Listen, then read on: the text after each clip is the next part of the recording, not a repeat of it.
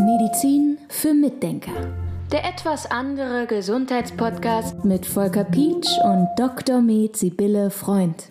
Immer wieder auch Gäste bei Medizin für Mitdenker und Sibylle, dann ist es deine erste Aufgabe, den Gast aus deinem Netzwerk auch vorzustellen. Ja, herzlich willkommen, Armin Schwarzbach vom Labor Armin Labs. Das ist sein Labor und er macht Infektionsdiagnostik. Wir sind mit unserer Praxis schon länger bei ihm und senden Blut ein, um Diagnostik zu machen über Borrelien zum Beispiel. Das ist sein Spezialthema, aber auch über Darmerreger, zum Beispiel Darmbakterien, die dann aber im ganzen Körper Ärger machen können und über Bakterien und so weiter. Also er ist da sehr belesen, hat sehr viel Ahnung davon und was mir sehr gut gefällt, er ist unglaublich unglaublich kooperativ. Das heißt also, wenn ich irgendwelche Fragen habe, dann kriege ich immer schnell Antworten und immer sehr freundliche Antworten und da freue ich mich immer sehr drüber. Armin, ich glaube, wir haben uns auch über diesen Weg kennengelernt, ne? über das Labor. Ich habe immer genervt mit Fragen und dann haben wir uns ein bisschen näher kennengelernt.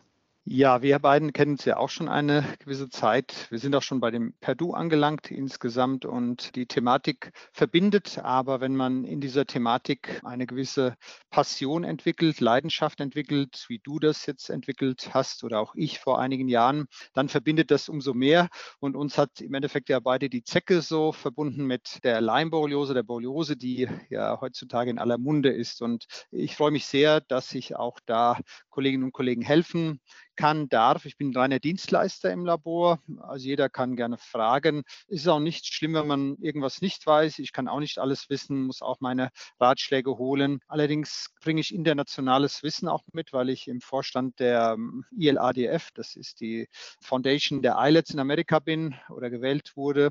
Dort sind Professoren und wir versuchen auch dort Fortbildung in den USA nach Europa zu tragen mit dem unschätzbaren Wissen von Borreliose und den Co-Erregern insbesondere insbesondere in den Zecken, was uns ja vielen noch gar nicht so bekannt ist. Ich finde das hochspannend, weil das Labor ist ja immer wieder Thema im Podcast und jetzt bekommt das auch mal so eine Stimme, weil wie oft reden wir über das Blut, das irgendwo hingeschickt wird.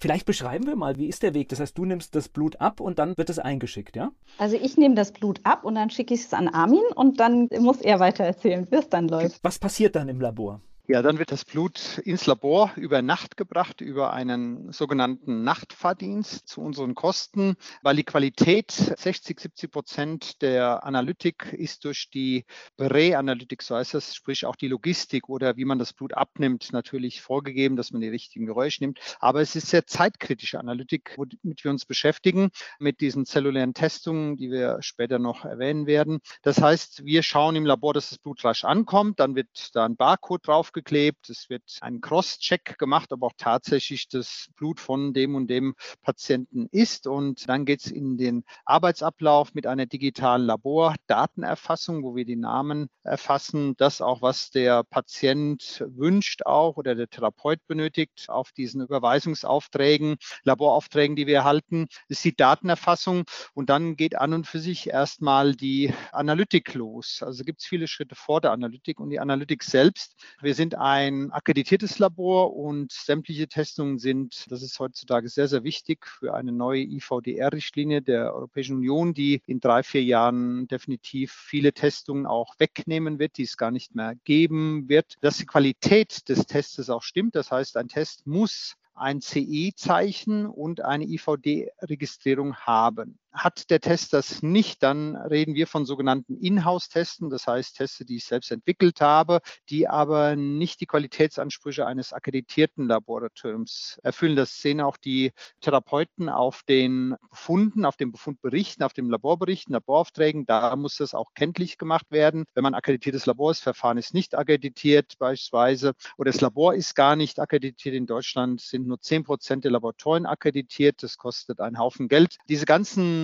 äh, ja, sozusagen Richtlinienvorgaben erfüllen wir im Labor. Es macht nicht jedes Labor, wie gesagt, nur 10 Prozent der deutschen Laboratorien. Die Verfahren haben die Voraussetzungen für die Akkreditierung, sind CE markiert. Das heißt, wir kaufen die von Testherstellern ein, sind keine Eigenentwicklungen. Das heißt, wir können auch bei Ringversuche extern die Werte abgleichen, auch mit anderen Laboratorien. Das ist ganz, ganz wichtig, weil ansonsten kann ich irgendwelche Werte messen und der Kunde, der Patient oder Arzt vertraut darauf und das sind einfach Hausnummern, die einer internen Qualitätskontrolle, aber nicht einer externen externen Qualitätskontrolle unterliegen, sodass ich da höchsten Wert auf die Qualität lege. Dann haben wir verschiedene analytische Bereiche, nehmen wir die Antikörperdiagnostik, nehmen wir ja die zelluläre Diagnostik. Ich möchte den Namen schon mal nennen, vielleicht den ELISpot oder E-Spot, wie er in der Weiterentwicklung heißt. Dann haben wir aber auch Durchflusszytometrie, CD-Marker, haben Blutbilder, ja, machen auch gewisse Interzytokine, Interleukine. Aber ich bin Infektiologe inzwischen, möchte ich sagen, mit reiner infektiologischer Ausrichtung seit 16, 17 Jahren im Labor. Das heißt, ich möchte auch gar nichts anderes mehr machen, wie Hormon- oder Umweltmedizin. Das sind Bereiche, die andere besser machen als ich. Also mein Labor widmet sich, das Herz ist die Zecke, das ist die Borreliose, sind die Chorreger, inzwischen aber auch die Viren und so weiter und so fort. Parasiten, habe einen Parasitologen sogar an Bord, den Herrn Dr. Proteano, der Parasitologie vertritt. Das heißt, wenn das Labor dann diese Werte gemessen hat, das müsste man sich einfach mal anschauen. Im Labor kann auch jeder gerne mal vorbeikommen, ist ja nichts zu verbergen, ist alles vorschriftsmäßig. Dann gibt es einen Messwert, der immer eine Positiv- und Negativkontrolle als Grundlage hat, damit wir auch die Werte natürlich auch Hand und Fuß haben, dass es eben keine falsch negativen Werte gemessen wurde, falsch positiven im Labor. Und dann gibt es einen Laborbericht, den schaue ich mir als Laborfacharzt immer noch an, ob da noch irgendwo vielleicht Fehlerquellen in der Kommentierung sein könnten. Man muss gewisse Textbausteine, die wir als Arbeitsgrundlage haben für die Befundungen, die müssen wir modifizieren. Dann müssen wir individuelle Charakter, also Profile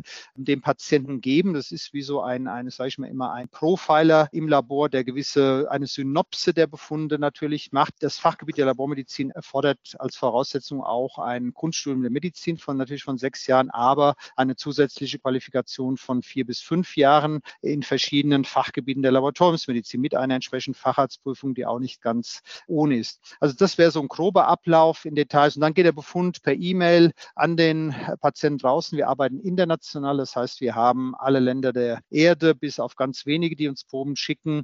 Südamerika ist sehr schwierig, Indien sehr schwierig, aber wir bekommen Proben aus Neuseeland, aus Australien, aus Kanada, künftig aus den USA. Wir haben aus ganz Europa die Proben, wir haben aus Südafrika Proben, wir haben aus Ägypten Proben, wir haben aus Dubai Proben. Also die Logistik steht bei uns eins. Ich glaube, wir sind das Labor mit der besten Logistik in der Welt inzwischen, dass wir aus nahezu allen Ländern der Erde innerhalb von ein, zwei, drei Tagen alle Proben zu uns holen können, weil es eben sehr zeitkritisches Material ist. Und das ist auch eine Herausforderung, weil die anderen Länder in der Diagnostik nicht so weit sind wie wir deutschen Laboratorien. Das ist ja beeindruckend mit der Logistik. Das finde ich total faszinierend. Und was ich eben noch mal betonen wollte, eure E-Mails, die kommen natürlich verschlüsselt bei uns an. Das ist mir noch ein Anliegen, das zu sagen, denn Datenschutz spielt ja immer eine sehr große Rolle. Ja, ich bin erstmal glücklich, dass wir nur eine grobe Richtlinie hier gerade bekommen haben, weil ich glaube, wir hätten für die ausführliche keine Zeit. Ich fand es jetzt ganz spannend, ganz am Anfang der Ausführung, dieser Cross-Check. Das heißt, das zeigt schon, wie wichtig das ist, dass man auch nirgends in dem ganzen Prozess einen Fehler macht. Ja, natürlich. Ich will nicht den Praxen oder den Therapeuten oder den Ärzten zu nahe treten. Laut Statistik gibt es Daten, dass wir im Labor nur noch 30 Prozent der Fehler begehen. Aber zwei Drittel der Fehler liegen, bevor das Blut im Labor ist. Das ist beispielsweise, wenn es zu kalt, wenn es gefroren, wenn es ja die falsche Entnahmereihenfolge hat, wenn man auf die Vene rumhaut, rumklopft für gewisse Marker. Das heißt, da können viele, viele Fehler gemacht werden und im Labor, die akkreditiert sind, natürlich sehr gut wissen, wie man mit Blut umgeht, passieren auch noch Fehler. Es, wo Menschen arbeiten, passieren immer Fehler, wo Computer arbeiten oder auch Automaten arbeiten genauso. Das heißt, wir machen im Labor die allerwenigsten. Deswegen lege ich so großen Wert auf diese sogenannte Präanalytik. Das heißt, die Phase, die auch den Fahrdienst natürlich, dass wir ratzfatz alle Proben innerhalb von kurzer Zeit im Labor haben, weil dann ist die höchste Qualität gewährleistet. Was passiert jetzt, wenn eine Blutprobe tatsächlich zu spät kommt? Bedeutet das im Zweifelsfall Neuentnahme? Ja, das ist natürlich immer ein Problem, weil ja in Kanada haben jetzt minus 40 Grad, war heute eine, eine Fragestellung. Dann hat der Kollege vorgeschlagen, Therapeut, ein Natural Doctor, dann mache ich ein Wärmepack drum. Habe ich gesagt, gute Idee. Wie macht das Wärmepack drum, um diese Proben einigermaßen nicht erfrieren zu lassen? Weil dann können wir den in den Müll schmeißen, weil wir sehr wohl schauen, wie schaut das Material aus. Wenn es gefroren wäre, würden wir es entsorgen, würden sagen, wir brauchen frisches Blut. Da würde er sagen, gut, bei uns ist minus 40 Grad. Das heißt, im Vorfeld wird schon vieles erledigt, um auch gewisse Temperaturen Temperatureinflüsse auszuschalten. Das ist ziemlich standardisiert, aber wir haben immer Effekte, die auch gerade temperaturabhängig natürlich sein können für die Analytik. Was passiert denn jetzt, wenn du die Werte hast? Wie geht da die Zusammenarbeit weiter, Sibylle? Ja, wenn ich die Werte habe, weiß ich normalerweise schon, was ich jetzt gerne mit dem Patienten machen möchte, welche therapeutischen Maßnahmen ich ergreifen kann. Aber hin und wieder muss ich natürlich Rückfragen stellen. Ja, also es gibt schon spezielle Fälle, wo ich dann mal sage, ui, das hatte ich jetzt noch nicht. Und dann rufe ich durchaus Armin mal an und frage auch mal nach und dann reden wir darüber und dann kriege ich da auch immer eine Hilfestellung. Das ist immer sehr schön. Erklärt mir mal ein bisschen, was jetzt wir. Wir hatten hier schon die Zecke. Ich erlebe das ganz oft in meinem Umfeld, dass Menschen damit so massive Probleme haben. Wie kann man überhaupt Dinge finden, die vielleicht schon ganz lange zurückliegen? Also da geht es zum Beispiel damit los, dass ich den Patienten einen Fragebogen ausfüllen lassen kann oder ich frage den Patienten ab, den habe ich auch vom Labor von Armin und dann kriege ich schon mal Hinweise, ob das wirklich eine zeckenbasierte Erkrankung sein kann. Zecken können ja ganz viele Erkrankungen übertragen, zum Beispiel Borreliose, aber noch viele andere. Das kann Armin auch gleich nochmal sagen. Und dann suche ich die Erreger raus, die am wahrscheinlichsten sind, dass sie den Ärger machen. Und Armin kann dann das untersuchen. Aber er kann auch, es gibt tatsächlich auch, weil du eben gefragt hast, ob das alte Sachen sind oder nicht, da gibt es tatsächlich auch Untersuchungen. Und das würde ich jetzt gerne mal wieder weitergeben. Ja, also das Thema ist ja das, dass ein Laborarzt den Patienten nicht kennt. Folglich kann der Laborarzt auch die Testungen gar nicht auswählen, weil wenn jetzt Sibylle sagen würde, Mensch, der Patient hat einen Zeckenstich gehabt oder auch nicht, hat vielleicht eine Wandergeröte gehabt oder auch nicht, hat wechselwandernde Gelenkschmerzen, hat Erschöpfungszustände, hat neurologische Beschwerden, hat Konzentrationsbeschwerden, also alles Leim, Borreliose-Symptome möglicherweise, dann gibt es natürlich schon Testungen, die hochspezifisch wir im Labor auf diesen Erreger Borrelia burgdorferi anbieten und untersuchen. Es ist natürlich immer die Frage, welchen Test nehme ich jetzt dort? Und wir haben bei der Borreliose leider das Problem, dass die herkömmliche Diagnostik dieser ELISA oder AIA, EIA, wo in den Labors noch gemacht werden, nicht hinreichend ist, weil die Patienten über Jahre die Antikörper verlieren oder nie hergestellt haben in diesem ELISA und der falsch negativ ausfällt. So, das weiß natürlich Sibylle oder das wissen die Therapeuten, die mit mir auch zusammenarbeiten oder bekommen das von mir berichtet oder von meinem Laborteam. Und dann machen wir spezielle Testungen auf der zellulären Ebene, das heißt diesen ELI-Spot oder E-Spot, die Modifikation, die Erweiterung dieses ELI-Spot, wo wir einfach nachschauen, haben wir nicht entweder Möglichkeiten, die Antikörper, dass wir sie nicht finden, dass wir sie über diese zelluläre Analytik darstellen können, zelluläre Immunreaktionen. Das sind keine Antikörper. Antikörper sind Eiweiße, sind Proteine. Dass wir hier Lymphozyten uns anschauen, können die nicht gegen Borrelien reagieren? Ja, und diese Analytik, das wissen auch die wenigsten, dieser ELISpot ist 20 bis 200-fach empfindlicher, sensitiver, vielleicht einfach zu sagen besser, als wenn ich einen Antikörper-ELISA mache. So, das wissen die wenigsten und wird auch immer wieder natürlich auch bekämpft, diese Thematik aus ja, mehr oder weniger politischen Gründen. So, und dann machen wir diesen ELISpot, ist sehr positiv. Und dann sagt Sibylle, gut, Armin, das passt zu meinem Patienten, der hat ja auch diese Beschwerden für eine Borreliose. Insofern dann mache ich eine Therapie, weil daraus wird ja dann auch die Therapieempfehlung für den Patienten Patienten hergeleitet. Wenn der Test jetzt natürlich negativ wäre,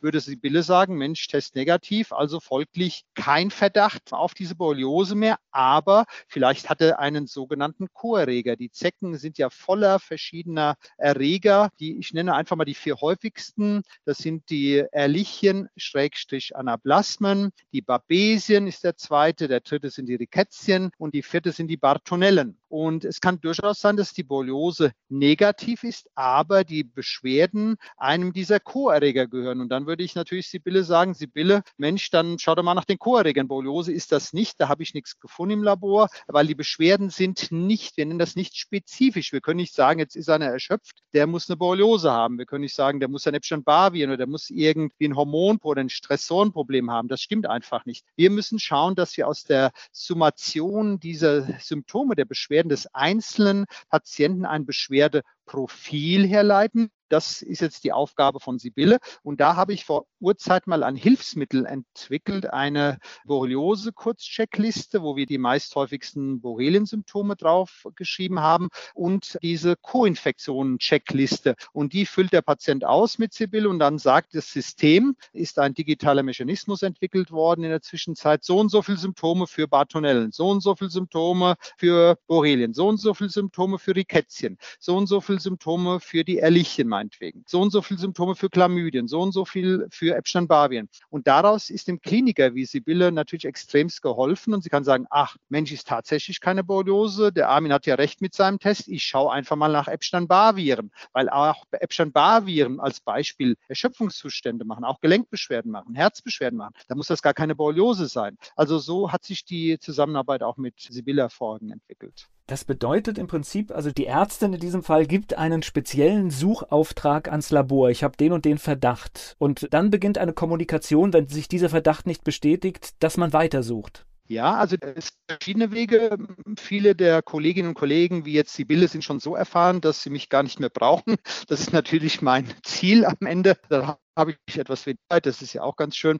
Also ich schaue zu, dass eine gewisse ähm, Wissen von meinem Gehirn, meiner Erfahrung, von meinen Papers, ich habe auch viele Sachen veröffentlicht, geschrieben, dass die auch in Vorträgen oder auch in Webinaren oder auch über Papier an die Therapeuten gehen und die dann dazu lernen, weil es wird leider nicht an der Universität unterrichtet, die Borreliose. Das ist ein Randthema der Medizin leider gewesen, die letzten 30, 40 Jahre, möchte ich fast sagen. Eine Sache würde ich gerne noch mal kurz vertiefen, auch wenn wir schon überflutet wurden mit Informationen. Ist ja unheimlich viel, was du immer so zu erzählen hast. Das ist super. Und zwar hatte ich vorhin noch mal kurz gefragt, wie ist es denn, wenn die Frage aufkommt, wie lange habe ich denn die Beschwerden schon? Das können wir ja auch beantworten, nicht? Oder nicht die das Beschwerden, ist, sondern ähm, wie lange habe ich, ist, trage ich einen ja, es, es kann, ja, man muss da sehr weit zurückdenken. Es kann mhm. durchaus sein, dass man schon der Kindheit oder schon als Baby, es gibt auch die Hypothese oder viele sagen, Mensch, ich bin schon im Mutterleib von Borrelien infiziert worden. Ein Baby kann sich ja nicht äußern, wenn es schreit, dass es Gelenkschmerzen hat oder ein anderes Problem. Das heißt, es könnte durchaus sein, dass schon ganz früh als Kind oder in der Jugend der Infektionszeitpunkt die Zecke war, dann das Immunsystem aber nie ein Problem Problem hatte und diesen Erreger in Schach gehalten hat, aber dann natürlich das Immunsystem schlechter wird. Infektion ist immer vergesellschaftet mit einer Inflammation, Entzündungsreaktion heißt das auf Deutsch, und einer Immundysfunktion, einer Immunschwäche. Und diese drei Is gehören immer zusammen. Das ist auch bei Corona so. Das heißt, diese drei Is, die müssen wir immer schauen. Und wenn das Immunsystem schwach wird, älter wird, dann kann es durchaus sein, dass diese Erreger wieder aufflackern. Aber keiner denkt ja an den Zeckenstich, der irgendwo, meinetwegen auch in Südafrika war oder wo ich in Österreich war oder ich gar nicht bemerkt habe. Das ist immer ganz schwierig,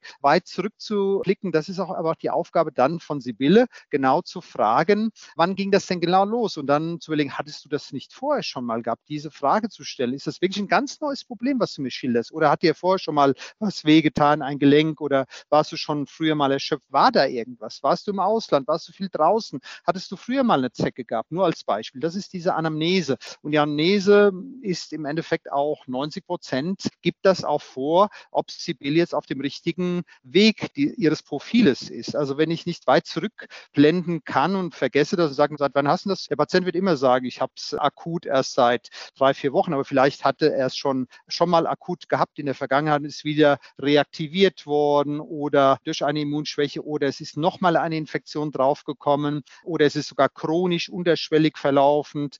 Das ist eben alles zu hinterfragen. Es gibt noch einen tollen Wert, der uns diese Langzeitinfektion gerade bei Polio bildet. Das ist der sogenannte CD57 NK-Zelltest. Da muss man auch die richtigen Marker machen. Manche Labors machen einfach die falschen, dann finden die auch nicht, was man erwartet. Diese CD57-Zellen gehen immer dann in die Knie, wenn ich über ein Jahr die Infektion habe und vorwiegend auch noch Schmerzen habe. Dann fragen natürlich die Leute, wie lange geht das zurück? Sagt man, ja, da müsste ich einen Vorwert haben vor über einem Jahr. Dann könnte ich sagen, du hattest das schon seit zwei Jahren oder drei Jahren ist natürlich immer eine Verlaufssache. Also wir können aus einem Wert nur immer begrenzt äh, in die Vergangenheit gehen. Wir haben in diesem Podcast auch immer wieder Post-Covid als Thema. Was kann das Labor da tun? Ja, viel, ganz viel, was andere nicht tun. Zum Beispiel? Wir haben bei Post-Covid genau die Erfahrung gemacht, dass unwahrscheinlich viele Erreger, insbesondere Viren wie die Epstein-Barr-Viren, das pfeifische Drüsenfieber, wieder reaktiviert werden. Wir messen das im Labor und dann muss das auch gezielt behandelt werden von Therapeutinnen, wie Sibylle das macht. Und wenn wir das nicht wissen und gar nicht untersuchen, dass wir nennen das sogenannte opportunistische Infektionen, wie auch meinetwegen die Borreliose wieder aufbrechen, durch Covid, durch eine Infektion, dass das Immunsystem so geschwächt wird, dass, ich sage mal, der Cocktail an Viren, Bakterien dem Patienten um die Ohren fliegt. Aber ich werde daraufhin nicht untersucht und ich werde nur symptomatisch behandelt und nachher nur vielleicht sogar antidepressiv behandelt, weil man keine andere Chancen mehr hat. Da ist es ganz, ganz wichtig, in meinen Augen muss man unbedingt nach diesen Erregern nochmal fahren. Das ist genau das gleiche wie bei der Borreliose nach diesen sogenannten Co-Erregern zu schauen. Super, Armin. Vielen, vielen Dank. Also ich finde das ganz toll. Also ich fand das einen tollen Einblick heute und ja, ich, ich kann erst mal sagen, danke. Ich auch. Danke auch. Vielen Dank. Medizin für Mitdenker. Der etwas andere Gesundheitspodcast mit Volker Pietsch und Dr. Med Sibylle Freund.